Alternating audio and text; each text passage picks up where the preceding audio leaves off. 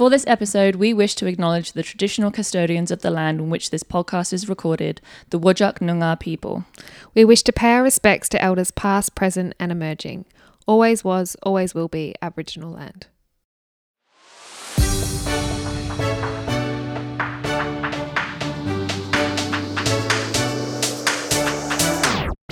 Welcome back, everybody. You're listening to the Chronic Sisters podcast, and you are joined by your usual host, Jess. And Sian!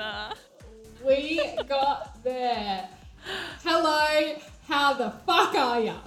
I am wonderful. That was so weird that you did the intro. I It kind of made me uncomfortable. Well, you didn't get your shit together, so I just I stepped in. I stepped in. I'm sorry. I'm sorry.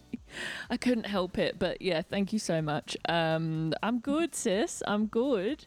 Uh, we're bloody finalists, babe. Get the fuck out. Who is she? You know, I was strutting around the house naked the other day before a shower, and I was like stuck, and I was like, I'm just practicing for when I walk on the red carpet. He was like, stop, get in the shower. I was like, stop it, you're looking at a celebrity. How do you feel dating a celebrity? I am famous. Like, I don't know if you Sorry, know, but you're going FIFO and missing it, and that's okay because in that meantime, I'll become best friends with Hamish Blake, so it's fine. It's fine. But I'm famous. Yeah. So if you haven't seen our big post that we've done on Instagram, we are shortlisted into the final group for the education category for the Australian Podcast Awards, and we are dumbfounded. How the fuck did we get there? I do not know. I don't They- know. They have lost their sweet minds over there um, at iHeartRadio, but wowzers. There are so many judges though, so like it can't just be one person that slipped us No. in. Wild. That's a that's a group that's a group slip up there. We love it. We're I- very thankful for it. I cannot bloody believe it. And like I'm working that whole week and then performing that next night back in Perth, but I'm like, we have to go. We have to. We have there. to. We can't not. I- we cannot not. Nah, I I And- just got back from a little boozy brunch, so I'm a little bit spritzy. And the whole time we were like looking up the most extra outfits, and they're like, "Do Oh it, I dare you." I'm like, "Yeah, I reckon. I'm just, I reckon I can do it." We'll have to get Kira to style us. We yes, we will, We should definitely and maybe do we that. should get our hair done over there. we should definitely do that because I don't want to do it. no, it. neither. But we, I don't want to oh, do the mess of my hair. I can do my face. That's about it. Yeah, same. That's about it. We got our hair done in the photo shoot, Yeah, so. yeah, yeah. it's Let's do good. that. But I um we were talking about it Jess and I when we um got the email and we were like uh how did we do this? And then Jess was like what did we even submit? I was like, "Oh, you know, I did that clip." She's like, "Didn't we just talk about ants?" I'm sure ants featured quite heavily though. no, it was just a little blip in the middle about when I got excited about the huge ants when I went away in the in the bush. And you know, if they Um, think that is a podcast of the year, you know, they should really Hey. tune in because it, it mean- does get better. it gets better and it gets more um, educational. I feel it was just more about me talking about how amazing ants were. Anyway, we've spoken about ants again now, um, but I'm glad you're a bit boozy. This is going to be funny. I it feel. will be. Old mate was like, he picked me up because they were kicking on. Like this was a brunch that turned into lunch, which turned into dinner. And I'm working tomorrow, so I was like, no, I need to be home at a relatively responsible hour. And old mate was like, babe, I can pick you up at 4 p.m. because then he had an army thing on. So I was like, oh, Yeah. I should say yes. And the girl's like, nah. And I was like, yeah, no, I will. And then we got in the car, and old mate was like, babe, you're not recording tonight, are you? I was like, yeah, yes, I am. yeah. I'm gonna record, gonna make you dinner, gonna slay. anyway, I'm here. Anyway, I'm. I appreciate you for being here. Thank you Because so you are on a 12 hour tomorrow, Thank so I you. do Thank appreciate you, you, thank and your you. time. Thank you. Um, but how are you other than boozy? Um, I'm like pretty good, I think. Um, Yeah. Uh, what's happened? What's happened in my life? Actually, to be honest, this week I was saying to old mate, I am feeling so much better, Yeah. and I think I put it down to it being cycle related. So I had Okay. I ovulated, which thank the Lord, you know, we're here. It's been, it's gone. Yeah. But Yeah. since I ovulated, I have my symptoms have halved. Stunning. So I don't know what the fuck my hormones are doing, but I'm feeling heaps better this week. My Good. like my fatigue levels, my feet, my back, my nausea. I'm still shitting 10,000 times a day. But Stunning. aside from that, I actually do feel so much better.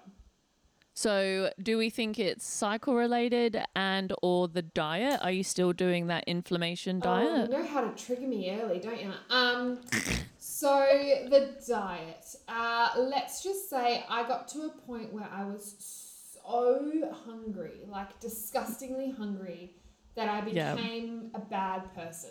I was not nice. I couldn't stand up. We went to this organic whole food shop, and old mate was literally just trying to be lovely and find all the things that I could eat. And I was like, I'm gonna fucking pass out. I can't be here anymore. And then I went all starry eyed.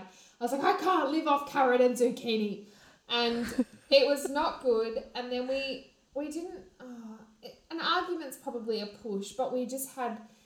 He just wants to fix me. He's like, well, if this is an option to fix you, let's just do it. Yeah. And he's very disciplined, and I probably am not so much. And I was hmm. really giving it a crack for a few days, and then I just got so overwhelmed, and I think it was everything just compounding on top of me.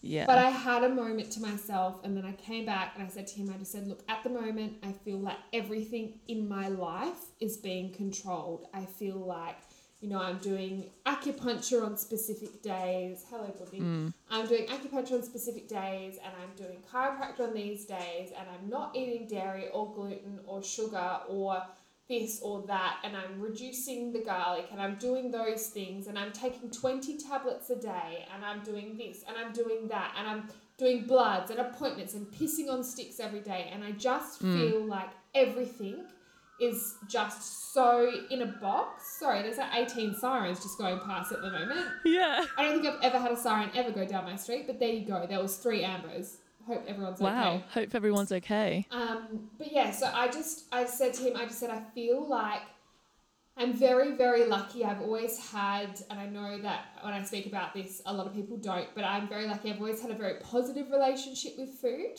and it's always been quite restrictive anyway because of being a gluten free gal and things like that. So I'm like mm. I. Eating and socializing and socializing over food is a pleasure for me, and I feel like Yeah. everything else is really restricted at the moment that by taking that away from me, that's a pleasure, and I don't mm. think I can give it up at the moment. So we had a serious chat, and I said, "Look, we don't even know. It was just the naturopath saying, give this a go. She thinks it'll fix me. So I am doing. Yeah. I'm doing a low histamine diet, and I'm doing.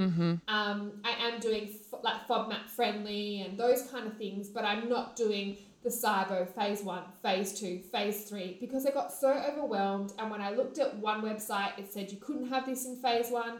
You open another website and you said it could. So like I don't know. We just hadn't done our research properly and we dived in to what was pretty much carrot and zucchini and chicken and beef, and I was like, Disgusting. I just, I don't know. I couldn't commit. So I just said, look, I just don't think t- the time's right. But if there are things I cut out and notice that they help, I'll keep cutting them out.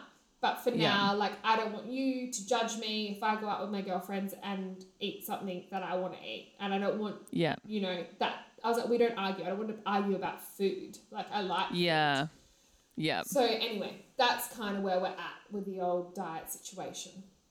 Okay. Well, and that's a valid assessment, right? Like yeah. And I really had to. it's too much. It did, and I like, had to like really think about it, and then it was like brave of me to say like, at the moment, I can't. Like, I feel Yeah. like everything else is being taken from me, and I don't want that too. Yeah. It's it's having some level of control on your very controlled life. Yeah. um, because of your health. And I think that's a that's something that a lot of people can relate to, and that feeling of uh, your condition is driving, and you're just gripping on for dear life, and you have no choice. Yeah. I just So, don't want I- it to be all of me, which at, Yeah. when the food was included, I was like, this is too much It's- now. Literally affecting every element Yeah. of your life. Yeah. Yeah. I hear that. That's and that's good. Well done for you for assessing that and speaking that as well. And I think mate thought that maybe I'd feel pretty shit as soon as I stopped. But then, interestingly, I ovulated and I felt better, and I had gone back Mm. to. Ov- obviously, yes, I've cut some things out, Um, like Yeah. I've not had any chocolate still, and I haven't done like those kind of things, but not Yeah. hardcore, and I actually do feel better. So Yeah. yeah, I don't know, and like I, So did we actually ovulate? we actually, we Yay! actually did. Um, Wow. you meant to test positive for two days. Look, I only tested positive for one, but you know we're taking it. We're taking it, and We'll take it. that's that's it. 24. We'll take and it. I We'll have, take it. Um, my fertility appointment next week, so that's Amazing. Yes, That's so exciting. yes, yes, Proud of you. Thanks. Proud of you. Thanks, doll. How are you? Yeah, I'm pretty good, thanks, babes. Um, I have had a very wholesome day, and it has been divine. So, um, you all know my work wife, though, and she made me this gorgeous dot journal as a leaving present when we moved to Adelaide. And it's basically, for those of you who don't know, it's like each page has a different subject, and you color in a square a day, and that color of that square reflects a feeling that's on, like on a key on the side. Anyway, at the end of each month section, there's a page and it has different um, diaries or calendars of that month for different things like whether you went for a walk or ate three meals, brushed your teeth, taken your meds, like all of that sort of stuff. And one of them is a self care one. And I've been doing this diary now since July maybe. And every month, the self care calendar at the end of the page is near empty. like maybe bar one month when I did one thing. I maybe put a face mask on. Who am I? So um, I was like, fuck, this is dire when you look at it when it's not colored in, when all of the other things are colored in. Um, so today, because Zach has also had an extremely stressful few weeks with his um, work, um, I decided to surprise him with a little day date at a spa. So we had the most divine day. We went to it's a place in Adelaide called Blue Lagoon Float and Spa. And so we did like a little cute couples package and we got half an hour float session, half an hour massage, and half an hour facial. The difference on the float was that instead of it being in one of those like alien pods, it was in an open Roman bath. So it was like big open room, lights, and you know, it was gorgeous and you didn't feel suffocated at all. Um, and you got to do it together. Um, and it was so much better than the first time I did a float. Number one, it was for half an hour rather than an hour. Number two, there was music and vibrations sent and through the water. Well, you don't talk to them because you're like fucking passed out meditating, but you just know that he's there. Um, so I couldn't really hear my heart ticking that much. And um, the vajayjay wasn't as stingy. So Great. you know, win win. However, this week I did get IPL and was very aware of it as soon as I stepped in the water. bet you were. Uh, but that settled down pretty quickly. And then the massage and the facial was just amazing. And bless my therapist, the massage therapist. Um, she does like the whole briefing thing beforehand. Um, and you obviously have to do like a list of all of your medical stuff. And she started with me, and I was like, "Yeah, I'm the I'm the difficult one. He's easy." Um, and so she was going through through all of my um, ailments, as you say, and um, I had circled medium to firm uh, in pressure, and she was like, "I just want to check. Like, are you sure?" I was like, "Yeah, girl. Like, she's a tight little mess back there." Um, and she was like, "Okay, just let me know." Blah blah blah. Anyway, went in, and it was a beautiful massage. Um, and at the end, she was like, firstly, I before we started, I was like, sorry, I forgot to tell you this in the con- consultation at the beginning. Um, please don't be alarmed if you hear ticking. It's just my heart. I have a valve, and I've forgotten to tell my massage therapists in the past, and it freaked them out. So I'd like to warn you that you may hear some ticking. Uh, don't worry, it's just me. It's expected. Um, and she was like, okay, sure, no worries. And then after the massage, she was like, thank you so much for warning me about your heart. Yes, I did hear it, and I was surprised. And I was like, You're welcome. And then she said, I'm so sorry that you're so tight and have so much tension in your neck and shoulders. I was like, How bad does it have to be for your massage therapist to to go. Oh, doll, I'm so sorry you're living with that. I was like, yeah, what are you going to do? But it felt good, whatever you did. So thank you very much. So, yeah, that's hilarious. Um, so oh my god. we love that. But yeah, other than that, babe, um, pretty, pretty damn good. Um, just ticking along. Uh, obviously, we're coming back to Perth soon, so I'm fucking buzzing for that. Yeah. Um, because we also have our little paint and sip. Um, so there are still tickets available if y'all want to come on down. Um, it's also BYO. So those of you that have already bought tickets, please BYO. Um, you will be getting a drink on arrival, um, but you can bring your drink of choice and some nibbles if you like. Um, so yeah, I just want to see you all there and we can celebrate because we're finalists now. Stop it. Stop it. I'm so excited. I know, but um, we just did a whole catch up, but we haven't sung our favorite song. No, but so this week, I'm sorry, but I I listened to the episode and there are some things I've scientifically followed up. So we must Okay. we must sing. But first, before we get into that, I need to tell you about my kitchen debacle. So oh God, yeah. so Ricardo, who you all know Ricardo. about, who just fucking left me on scene. Anyway, so old mate tried to call him, and I was like, maybe you try call him. He answered Yeah. first ring, and he was like, Stop it. "Hello, this is Ricardo," and mate was like, "Ricardo, like, where are you, mate? Like, we're just wondering a start date. You haven't replied to Jess," and he was like, "How did you find me?" And we told him, and he was like, "Send me through your kitchen design," and mate was like. We, we've done that. Like, you've been here. You spent two hours here. You finished designing the kitchen. We've bought it. We're ready Yeah. nothing. He was like, "Oh yes, I'll start next Friday. Just text me the dimensions of your tiles, and I'll get back to you." So oh old mate got off the phone, text him everything, no reply. It's been another week. So anyway, we've moved on, and we've found We've moved on. we found Norman, Oh, bloody Norman. and Norman is starting bulldozing my kitchen on the twenty third of October. We have a date. I might have a new kitchen when you get here. I don't think you will, dog, because I come in on the 27th. Yeah, he's quick.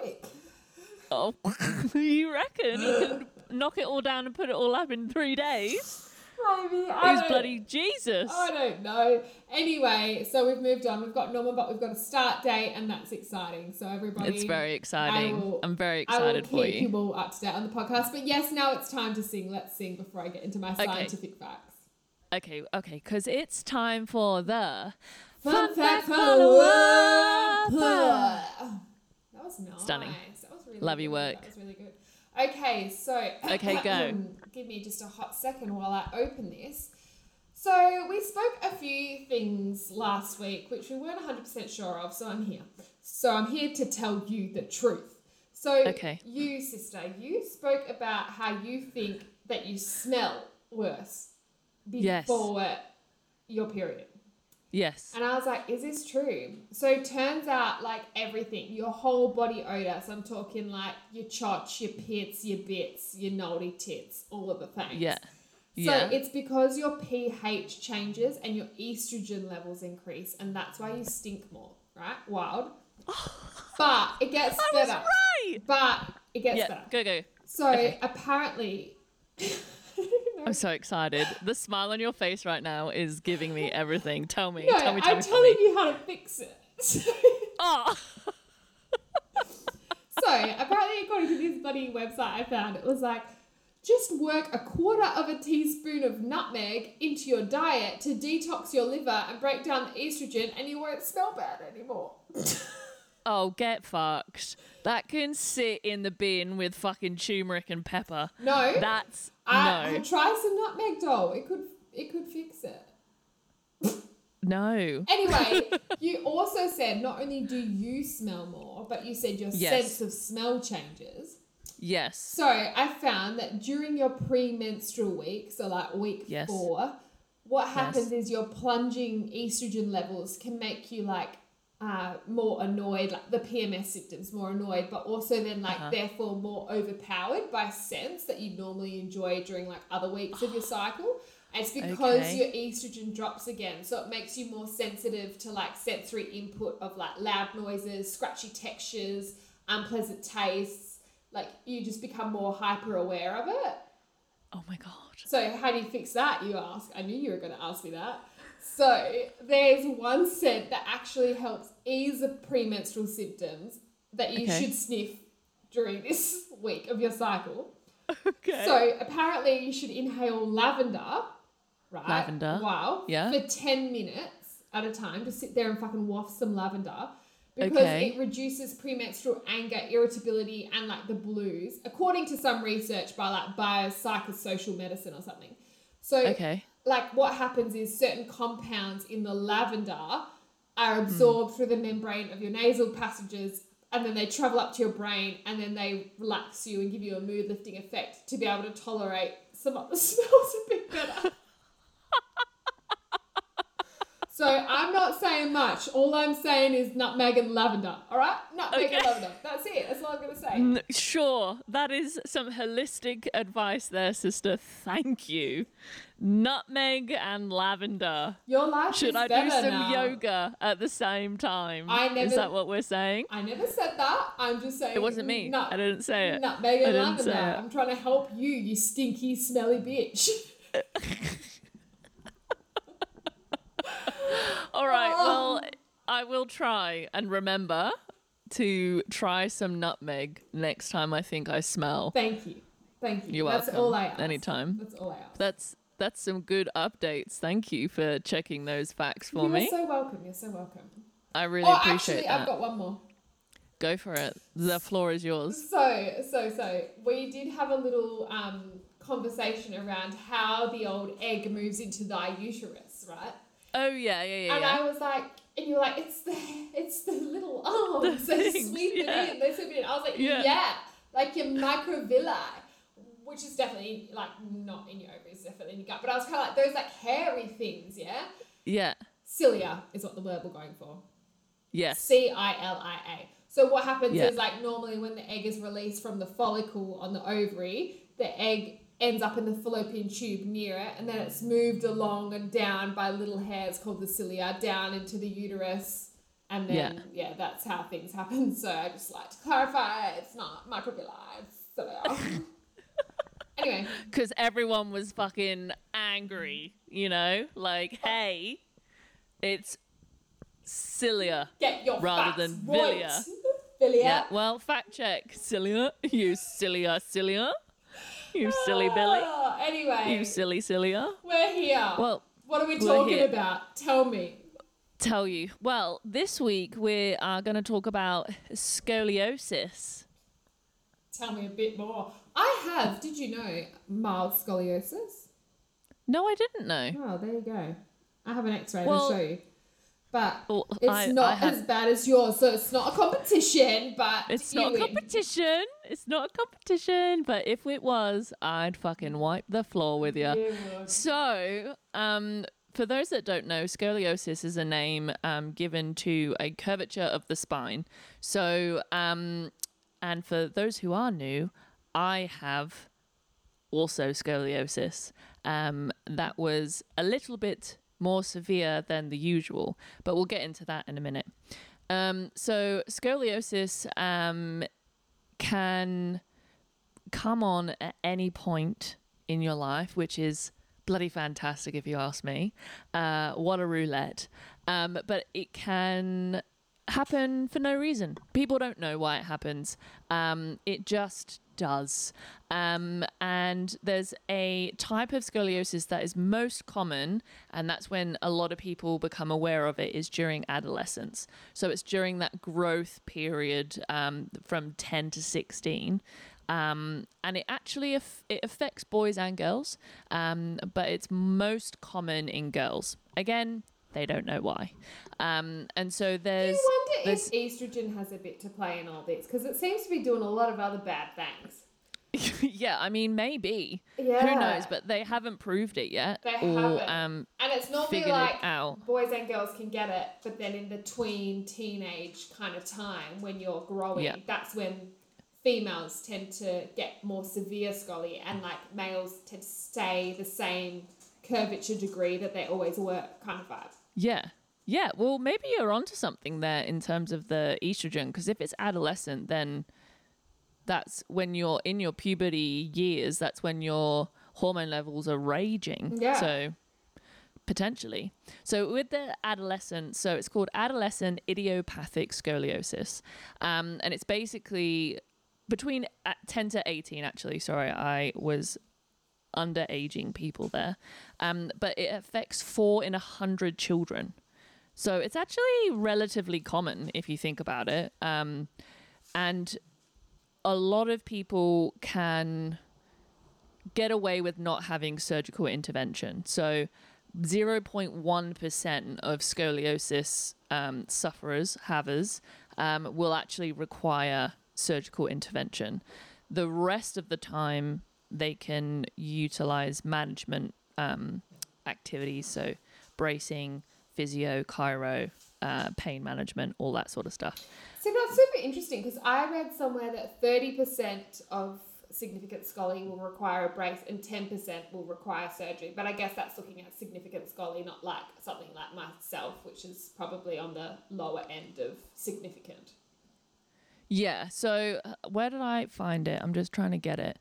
Uh, it's one of the um, orthopedic um, websites, orthopedic um, associations. Yeah, I mean, I guess it's just important to know like they can be super severe, which you are, and they can not Yeah. be, and there is a range of treatments and symptoms and all of the things in between. It's it's Yeah. there's a spectrum of scully. There's always a spectrum of everything, isn't there, Doll? Yeah. So we have adolescence, which is one of them. That's the most common. Then there's also early onset scoliosis. So this is um, scoliosis that's diagnosed anywhere before the age of nine. So that's probably me. And often Um, kids with um, cerebral palsy or muscular atrophy, muscular dystrophy, like SMA, all of those Yep. children often, due to their comorbidities and their primary underlying disease process, syndrome, illness, that can secondarily cause a scoliosis. Yeah, so that's another character, um, a category all by itself. So that's neuromuscular scoliosis. Yeah. So it's scoliosis from all of those conditions that you said. So anything that affects the neuromuscular. Um, so like you said, the um, spinal muscular atrophies, um, any of those sort of um, conditions will potentially cause the abnormal spinal curvature, um, and it can actually it can be really pronounced in p- patients and people with those um, neuromuscular conditions because of the impact of the muscular structure around the spine. Um, and then we have degenerative scoliosis. So just because you're not a child anymore doesn't mean that you're not going to get scoliosis because it's basically as you get older and your bone health decreases, um, you can also get scoliosis from that. So then you also see um, little old ladies and men where they're like hunched over, um, even though they potentially weren't like that as a middle aged adult because their bone health degenerates, gets worse, and so the they crunch over, and they also have um, the arch where you're like hunching your shoulders the over. kyphosis and the Kyphosis, yes. So kyphosis is when you're like bending, so your head's nodding down. Scoliosis is an S. yeah. So S for scoliosis. Um, so that's another type. So that's degenerative. And then there's the congenital one, which is quite rare. Um, so congenital scoliosis is um, from birth. So it can also be found in utero as well, which is is pretty rare. Um, but you can. Sorry, I heck? don't know what's happening on my street today. Hey, that's just an obnoxious bike rider. Sorry about that. Um, it's okay. I was like, what the heck is happening? Um, so yeah, so there's the those types of scoliosis, and then there's also different types of curves. So not only is there different types of scoliosis, there's also different types of curves. Do you know about the different types of curves, Jessica? Tell me more. Do you go to the right, the left, up, down, up below? Where do you go? Look, there is many a different choice of which way you want to go. So you obviously have a healthy, in inverted commas, spine, which is straight. Straight but up there and will down. be s- straight up and down. But there will be. It's not like a pole straight. There is obviously a natural curve to your spine because of the way we stand as human beings but the the the quote unquote healthy is a straight up and down spine. Then you have the lumbar scoliosis. Now the lumbar scoliosis is a curve at the base of your spine. So just above your pelvis, that kind of section, that half of your spine would be a lumbar scoliosis, so a curve there. Then you can also have a thoracic scoliosis, which is the very top, so kind of just under your neck, so that top of your spine, or then you can have the thoracolumbar scoliosis, which is bang in the middle, or you can have what I have and have the old combined. So the whole thing's fucking squiffy. Um, so for my one, I had the combined. So I had um, a curvature at the top, so in the thoracic, and then also in the lumbar. So it literally makes on the on the X-rays an S in my spine, and on the curvatures, so where the spine's spine's curved, the vertebrae also rotated. So if you think about how a spine exists in a skeleton and how that spine is then attached to other things and has other things going into it, such as your nerves, your tendons, your muscles, your ribs, if you then twist them, it can be pretty uncomfortable. And so the point of your spine is obviously to hold you up and hold you steady and al- allow you to move and, pro- and to protect your internal organs. So if you then think about curving that spine and then because of that, a domino effect then impacting the things that are connected to it, such as your pelvis and your ribs, you then reduce the space that those organs, which were quite comfortable before in a healthy spine, um, are now squished and restricted. And so that's kind of where the interventions need to come in is to avoid that discomfort and that restriction that can happen. Um, and that can happen throughout someone's life. So, like I said before, not everyone will have surgery. Um, not everyone's curvature gets as bad. Um, anyone's curve above 40 degrees, so one of the curves being greater than 40 degrees, lends yourself to getting surgical intervention. So they like to try and reduce the curve as much as possible. Obviously, they don't want to take you to surgery because the surgery is pretty big. It's um, taking metal rods and a bone graft and screws and fusing it to your spine and straightening it. So, naturally, when you're working so close to the spine, there is certain high end risks when you're having that type of surgery because you are working close to the spinal cord and all of the nerves and whatever else. So it's it's not a it's not a quick and easy in and out Bob's your uncle kind of job. It's quite an in-depth one. So they don't want to put you through that unless you really have to. So they will try and put some interventions in place before that and they also theoretically would like to do that surgery after puberty because we also uh, want to allow people to grow um, to enable them to develop in a healthy way. And then once you've stopped growing it will cause less um, discomfort because you're not stopping your spine from growing. One thing i did hear the other day is um, and again, this may not be true because it, it was from the very reliable source TikTok. Um, but apparently, you're not supposed to have growing pains. As a child, Yeah. yeah, I, definitely did. So I'm not sure. I can't comment on that. That will have to be a fun fact follow up for next week. Well, no, sister. So uh, it would make sense if you did, because apparently, unless you have a form of connective tissue disorder, apparently you're not you don't have growing pains. Oh. So the idea that your bones hurt, your body hurts as you're growing, apparently that's not that's not normal. My knees used to hurt so much when I was growing. Yeah. My I, I just remember being in pain. Yeah. But yeah, I saw that video and I was like, "Huh? Wow. Is that true?" Wow. So, is there people out there that didn't have growing pains? that is a great question. I will put it on the story and we will ask the people. Yeah, I need to know that because I I need to know if I'm the odd one, you know? Yeah, same. I guess also talking about like scoliosis and you're talking about this curve in your spine.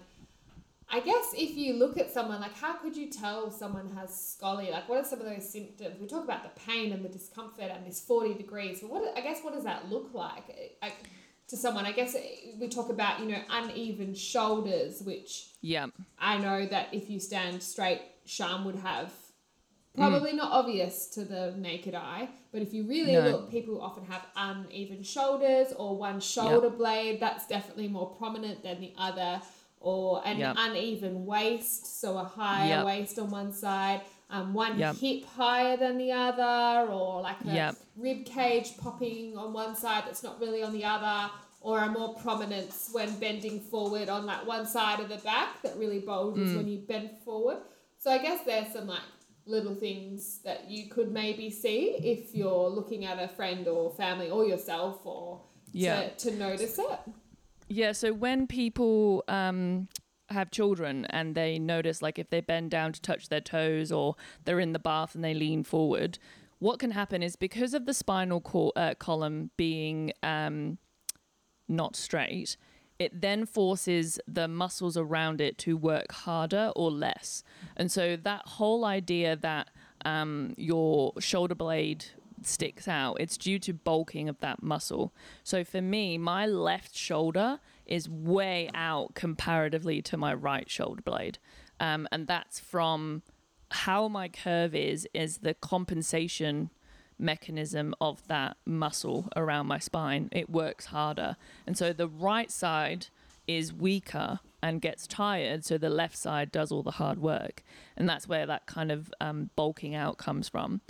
But what there is now is amazing physios that are specialized in scoliosis and they can actually train a person to reduce their curve themselves. It's amazing, Which isn't it? With through Blows my fucking mind. through exercise and rehab and prehab, like all of Stretching, the yeah. things and stretching, it's amazing. And like often in turn, I guess if you're a little bit more on the significant side, but not significant enough to require surgery, then they would incorporate, like you said, a brace, which you'll tell us everything in a minute. But like at Hmm. the moment now, I guess the common type of brace is normally made from like a plastic or a fiberglass, and it's like contoured to conform the body. And it's almost invisible now under clothes, I guess, and it kind of fits under the arms, around the rib cage and lower back and hips. And when I went to high school, there was a, a beautiful gal who I went to school with who wore a purple butterfly brace under her school uniform every day. And that was Yeah. just what she did to prevent surgery. And Yeah. I guess so most of these braces though, it's a little bit like if you wear Invisalign or retainers, you know, in order for them to be effective, you have to wear them up to almost 16 hours a day.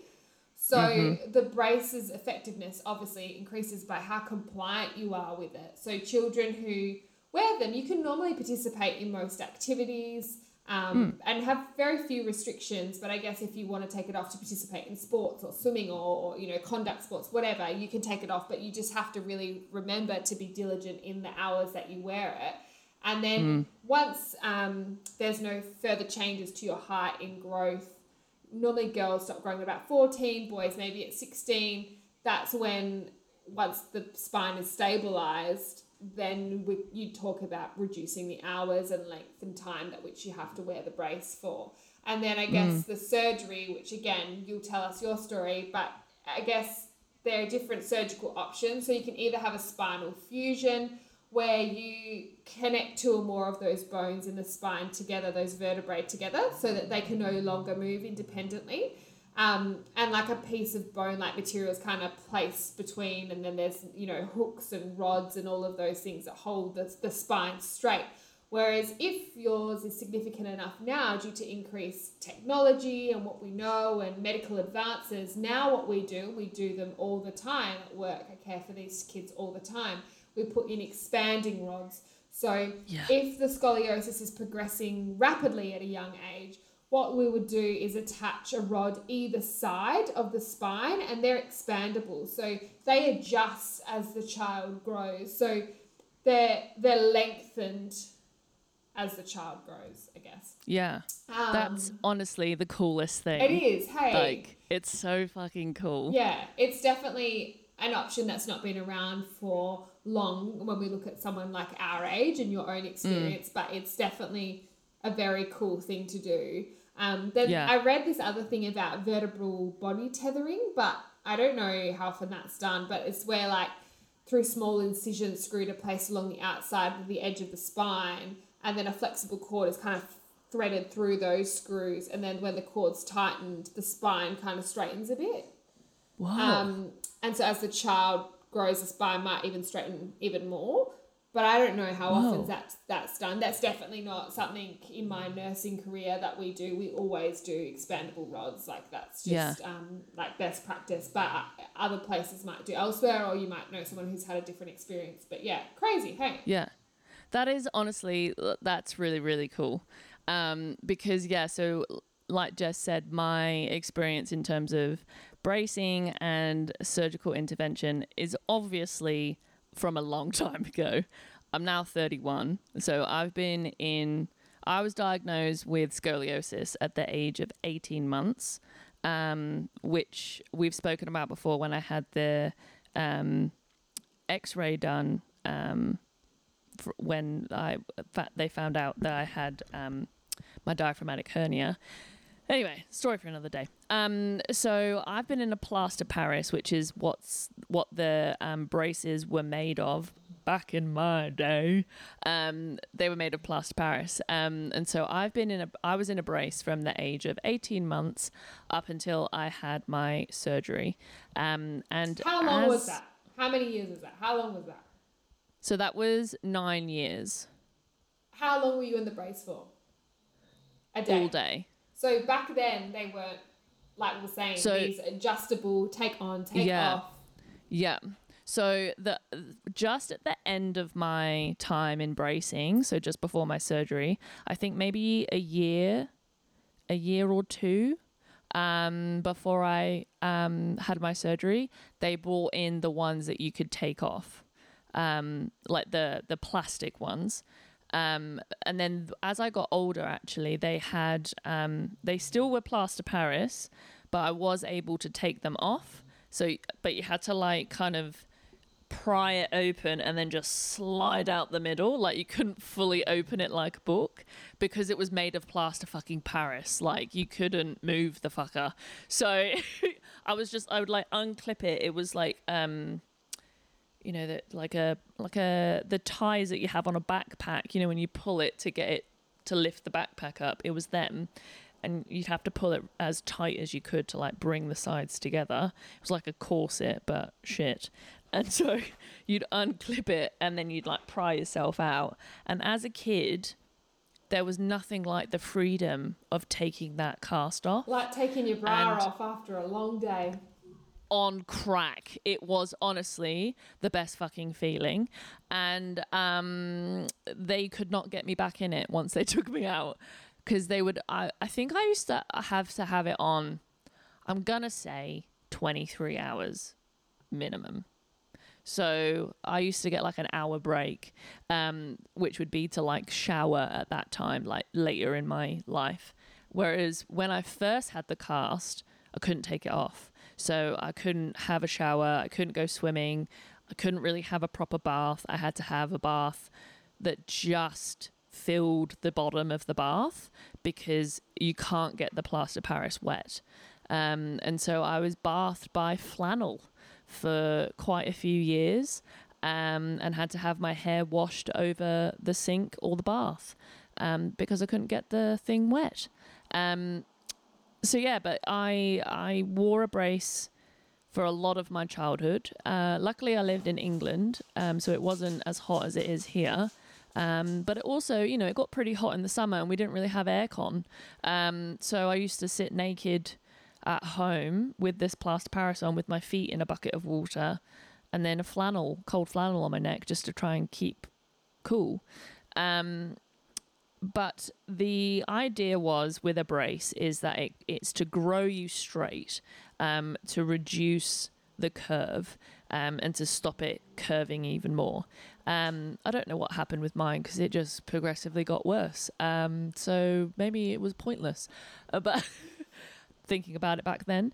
Um, but what's interesting is as a child, obviously I was 18 months old, to have a plaster Paris cast put on, you have to sit still for a long time, right? And so, as an 18 month old, and I don't know if this is common practice now, but I used to have to go under general anesthetic. So I would go and get my plaster Paris changed every. I can't remember if it was like three months or six months. I'd have to ask dad about that. They surely Um, wouldn't leave you in the same plaster for that long. I it, not. what three months? Six months? No way. Surely not. I don't know. I don't know. I'd have to check. Gannon, where are yeah you? Papa, i did i did message him but he hasn't messaged me back he's probably busy um so i used to have to go under ga um and then i'd wake up with a new plaster paris um so I, I used to be in and out of hospital all the time um just to get these bloody things put on and um unfortunately it didn't work and at the age of eight um, my curve my s curve um, one of the curves got to 78 degrees. Um, so if anyone's ever looked at a protractor or angles um, you have your 90 degree angle um, and mine was 78 so round it up to 80 so nearly it's pretty close to 90 um, so it's not great. Um, and so they Imagine unfortunately how tall you would have been if you had a straight Dude. spine. You would dude. be so huge. huge so not only are my parents pretty tall like Yeah, yeah, both yeah, my mum and dad are pretty tall. Um, and obviously with Marfan's as well you are a little bit taller. So i had my surgery when i was eight and so they obviously have to fuse your spine together at the point of surgery i would have been taller post surgery than when i went in because they're taking your curved spine and straightening it. So you actually gain a couple of centimeters by going up. Um, so I have not grown since then. In that my legs have grown, but my torso has not grown since then. Um, and so my actual body is not deformed. Deformed's the wrong phrase.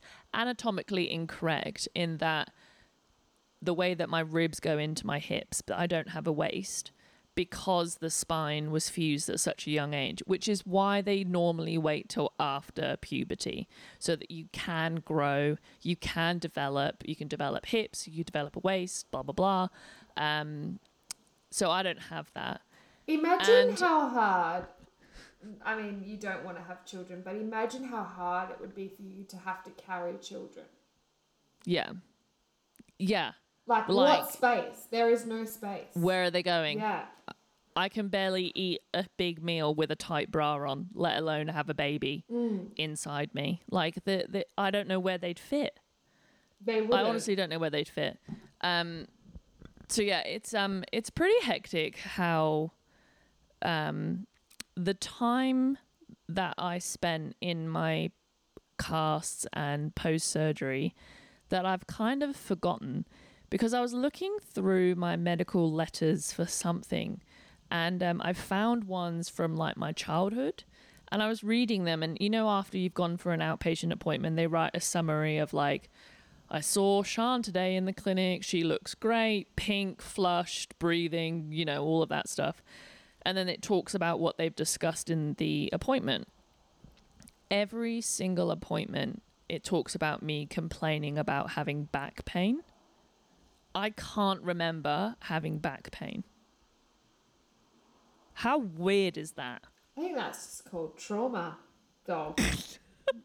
One would think that would be a trauma response. One would think, mm, yes, yes, maybe, maybe. But yeah, so, um, which is also one of the symptoms of scoliosis, which I find fucking hilarious, is that having a curved spine can cause back pain. Who'd have thought it? Really? Really? Who'd have thought it? I just thought I had a giggle to myself. I was like, no, of course, of course it does. So uh, obviously, the physical impacts are it can restrict your breathing because you're basically crushing your lungs. It can also eh, restrict your muscle mobility because your spine is curved and it means that your muscles can't develop as they should or they overdevelop because they're compensating. It, you also get back pain, obviously.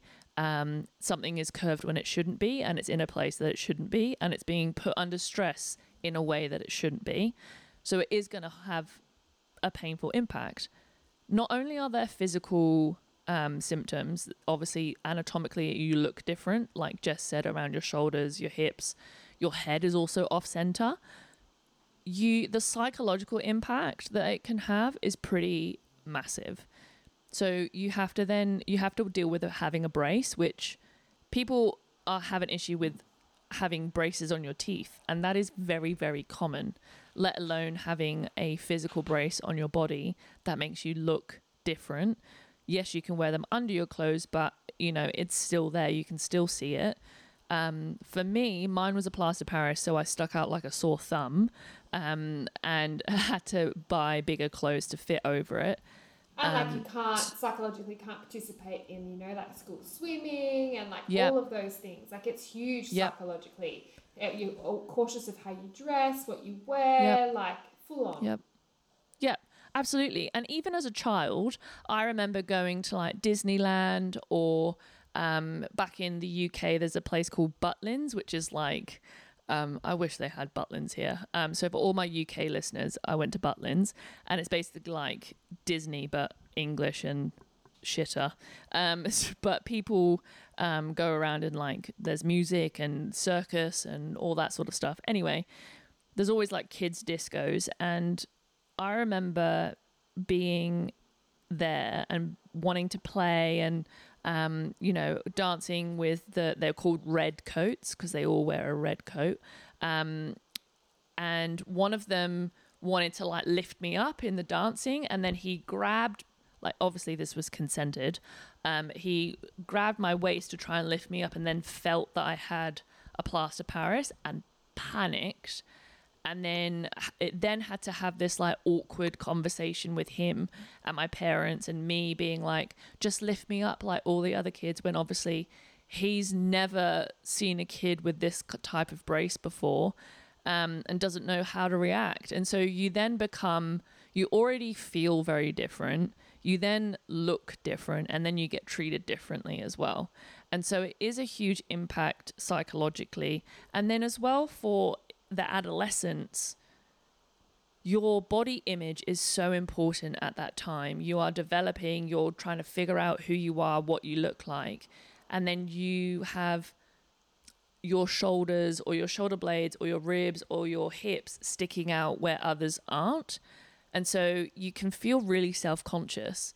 And if you have a curve that is on the moderate to severe side, that doesn't go away you can obviously reduce it with all of those physios and our friend um, from work jess her daughter has reduced her curve significantly by doing this sort of exercises Yeah, which yeah. i just find so amazing um, but that's always going to be there and so you then have to continually develop and strengthen yourself to reduce that but also to just embrace the fact that this is your body um, and you know Princess uh, Eugenie from the um, from England, she had scoliosis. I spoke about it before, um, and she's always been proud of her back and her scar and how her shoulders are.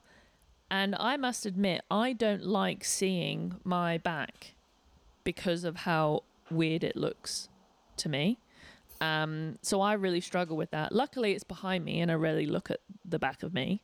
But in photos, I, I can see how obvious the scoliosis is to me. Um, and I think as well in for a, being a woman, um, your neck and shoulders for some reason is this really feminine image in your body, and it's supposed to be elegant and you know streamline and whatever else, and mine's not. And I think that takes me aback a bit, and as well. I don't know. It just makes you feel a little bit less sexy, I guess, because you're a little bit crooked. Um, so yeah, so it, it, does impact psychologically as well. Um, but can say that I'm I'm grateful for having the surgery when I did because I do enjoy breathing. I wish I wish I didn't have it when I did because I wish I had grown before they did it. Yeah. And obviously, you know, obviously high we wish extendable rods was a thing back then. Like that Yeah. would have been a game changer. Yeah, it would have been huge. And I was eight. I'm now 31. So what's that? Um, What's that math? Eight to two is 10. 10 to 30 is 22. 23 years ago. Yeah. I was like, how long is she going to take to get there? Oh, she's here. How about that? Thank you. How did you work that out then so fast? Um, how did I do What was that? show me your workings. I show did, me your workings. Uh, 30 take 8 is 22 plus 1 is 23. 30 take 8. 22 plus 1 because you're 31 is 3, 33. Oh, that's a difficult way to work that out. That hurt my head thinking about it even though you explained it. Shit. I didn't know what you were doing. I was like, ah, she's lost me. Mine makes way more sense than yours. Just saying. Ah, well. Ha. Oh well. Um. But yeah. So that's scoliosis. That From my end. And thank you. Do you have any more fun facts for me? No, oh, no, not really. I just want to say thanks to you for sharing your experience because, like you said, we trauma block and trauma dump, and uh, you probably have blocked a lot of that. So talking about it Yeah. again is probably a lot. You know, might bring up some of the feels. I cannot take my hats off to you. Could not at all imagine living in a box for that many years. Like that would have been Mm. so hard. I mean, not that it's the same, but it's quite similar. Like I don't even know if we could do a podcast episode on it because it just sounds dumb. But I, I, similar to your back, I had the worst teeth ever. So mm. like ever, ever, ever, ever, ever. Like as in I had a really terrible overbite and I from the age of seven started mm. wearing stuff to try and correct that. So at a young age, like, you don't see many seven year olds now with things going on. Um, Yeah. And when I was in year three, I got put um, a, a plate on the top of my mouth, which kind of, there was a big, like, big metal plate from the level of my teeth, so I could never put my tongue into the roof of my mouth. It was just one flat, so I kind of felt like a bulldog with my tongue hanging out, kind of vibe. Um, and every night, mum or dad would have to turn a screwdriver. It was like a Oh, little yeah. blue screwdriver three times um, to try and unwind my very narrow top jaw. But things progressed, and then I ended up like the chick on Finding Nemo. Um, and I wore a head brace for two years, a full on Wow. metal halo head brace um, with a big metal brace that came out the front of my face. And then, because I wanted it to look a little bit jazzy, a um, denim strap uh, to pull back the metal face bit. Yeah, cute. 90s vibe. Um, and I wore that for two years, and like, you know, it was the same kind of thing. Like when I went to a sleepover, we'd go to bed, and I'd look like a freak. I'd have to put this metal head brace on, and I looked so different. Yeah. And then this continued all the way. So when I was in like year eight and year nine, so now I'm 14, 15 at this time. It's not cool, I, is it? No, I wore this like retainer, which my bottom jaw had to come forward and click in to the top. Oh. So I, I could never answer questions in year nine and 10 at school. And I'd be asked questions and I'd be like, like I couldn't talk. I'd have to talk with my Yeah. mouth shut, and everyone's like, "She is re- something is wrong with her." Yeah. And I'd have yeah. to pull this huge, and obviously because I wanted to look jazzy, I got it purple glitter, so it kind of looked like I was a rugby player with purple glitter fucking teeth. But I would have to pull this whole like golf tennis ball looking thing out my gob to talk, and oh, then Oh, it progressed, and then you know I was the kid at the ball with braces and all Yeah. of that stuff. But like, I know it's nothing similar, but just having to look different, to not be able to fit in, to have to explain yourself all the time, Yeah. to not want to participate in sleepovers or things like that. And you know, I'm sure your parents probably would say the same as my parents would that we just kind of took it in our stride and maybe that's why we are who we are today and like yeah. I just kind of embraced it, never complained, just did it. Embraced it. um, but now, like, I'm a psycho. Like, every time old mate goes to night shift, I wear my retainers still because I've got PTSD and don't want bad teeth. Um, Yeah. but, like, I don't know. I think and maybe that's a credit to who we are. And maybe that whole background and trauma has just made us stronger. But, like, it was a pretty Yeah. big thing to go through. And, like, you know, look, Yeah. nursing kids who are seven and eight now, I'm like, oh, they're so little. And then I think about how Yeah. much we went through, and I'm like, whoa, Yeah. that's a lot. Whoa. That's an awful Yeah. lot. No wonder. Yeah. It's um it's honestly at the time you just like get on with it, right? Um but it's looking back and you're so right. Looking after kids that are that age going through something like remotely similar like far out, man. That's That's young. hard. It's tough. That's tough. young. And then seeing their parents now as the adult, looking at their parents who were a similar age to our parents yeah, at yeah. the time, being like, how the fuck are you dealing with that? And then I think to my back to my parents, be like, that would have been full on. Again, also twenty something years ago. Like, it's medicine is not what it what it was then. It's way better now, and it's still not great now, but it's definitely better. Um, so yeah, I mean, it, I guess it's just a testament to the people that we had around us, and then the the the professionals that we had with us. Speaking of, my doctor, my pediatrician, orthopedic pediatrician, had major scoliosis to the point that she was a literal hunchback. Like she was bent over as she walked. And I thought that that was really bad marketing because Yeah, like she I, had really bad yeah. scoliosis. I hope mine's a little bit better after all Or- of this. Well, do you know what she used to say to me? She's like, if you don't wear your brace, Sian, You'll end up you're like going this. to end up like me. Yeah. so, I mean, it, you know, it did kind of work. Yeah, I guess Um, But it also made me, during the bracing, it made me very scared of the saw. You know, the plaster Paris saw drill. That was the first time I remember ever having a panic attack was when they tried to cut the brace off with the plaster Paris. Like saw. a circular saw coming at you. I mean, I can understand, Yeah. sister. I'd be Yeah, but- traumatized too. But you know, anyone that does work in um, medicine or ED or you know plastics or ortho, the plaster Paris gun, the drill thing, the saw. It's none of those things I just said. It's a saw. They do the whole. It doesn't cut you, and then they like bzzz on its on your skin, and it doesn't cut you. I don't know how that works. I don't understand that science, but it doesn't cut you, right? you can do as much performance as you want in front of me as a four year old Sian. You're not getting that saw anywhere near my throat. Because if you think about it, the way the plaster Paris was, it was literally at my collarbone down to my hip, like down to my um, groin. So they have to come in, and there's no like, it's across my whole body. They've got to come in like right underneath my chin to cut this thing. I'm four years old, and you're bringing a A saw at me. whirring A sword at me, and you just want me to chill. Uh, it's going to be a solid no from me, babes.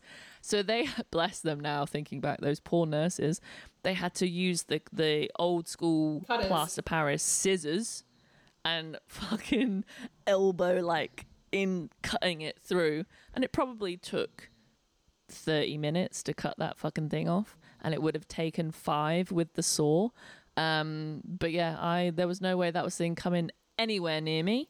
Fair Not enough. happening. Fair enough. Yeah, but you know what? It was actually a very enjoyable experience, and I think this is why I really enjoy warm towels.